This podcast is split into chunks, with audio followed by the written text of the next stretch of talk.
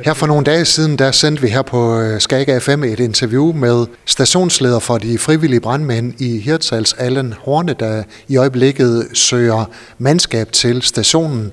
Og Allan, jeg er nu tilbage på øh, brandstationen i Hirtshals. Vi står i jeres store garage, hvor jeres biler, de står også øh, tøj til jeres øh, personale. Vi skal snakke lidt om, hvad det vil sige at være frivillig brandmand her i Hirtshals. Hvad er det først, man gør, når man ankommer til stationen? Jamen det første, man gør, når vi kommer ind på stationen her til et udkald, det er, at man løber hen til sit tøj og får det på. Skal vi prøve at gå og kigge på, hvad det er for noget tøj, øh, man skal have på i en fart? Ja, det er jo, vi har støvler, bukser og jak og en hjelm, vi skal have på, inden vi sætter os ind i bilen. Og det hænger parat i skabet, som du kan se her. Jeg tror, der er noget med, at brandmænd de sover med støvlerne på, så øh, vidt går det dog ikke. Dog ikke. Øh, vi har jo fra vi bliver kaldt, hvor vi så end er, om vi er derhjemme, eller vi er på arbejde, eller hvor vi er, så har vi fem minutter. Og hvornår skal første bil øh, køre ud af garagen? Inden fem minutter, så vi har travlt, og vi må stadig ikke køre for stærkt. Og jeg kan godt se øh, tøjet her, øh, der står simpelthen støvlerne og bukserne, de er brættet ned over støvlerne. De er lige klar til at tage på. Ja, så har vi cirka 30 sekunder til at tage tøjet på, og så sidde ind i bilen. Er der noget med, at man uh, træner i at hurtigt at komme uh, i tøjet her? Uh, jeg vil sige, uh, des længere tid du har været her, des nemmere bliver det. Uh, er man ny, kommer man måske nok ikke med første gang. Så inden tøjet er på plads. I råder over uh, to biler. Hvad for en uh, bemander I først? Vi bemander sprøjten først.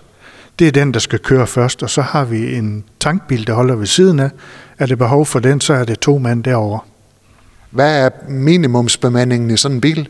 Øh, A-sprøjten, den vi står foran her, det er fire mand, og tankbilen derovre er to mand. Vil det så sige, at hvis der er et udkald, øh, de første fire, der møder ind på stationen og hurtigt får deres tøj på at komme ind i bilen, de øh, kører så afsted?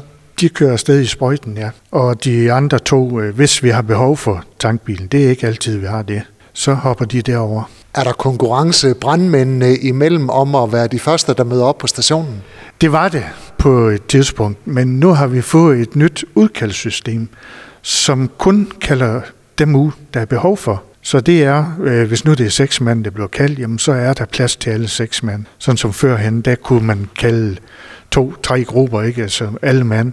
Og så er det kun seks mand, eller dengang var det otte mand, der skulle afsted. Hvordan ved man, hvor mange øh, mænd man skal bruge til en brand? Det ved øh, vagtcentralen. Det er dem, der kalder os ud. Øh, for eksempel en bygningsbrand, et sommerhus. Jamen, så er det seks mænd herfra. Men altså hurtigt ind på stationen her, få øh, tøjet på, øh, og så ind i bilen, og så ellers afsted? Ja, og det kræver jo, som du kan se på de køretøjer, stor kørekort. Og har man det ikke, jamen så forventer man inden for en årrække, at man har mulighed for at tage et. Hvordan bliver det meldt ud til brandmænd, hvor det er, det brænder? Det gør det på en smart pager, som vi har fået. Førhen havde vi sådan en lille radio, der kun gav et bip.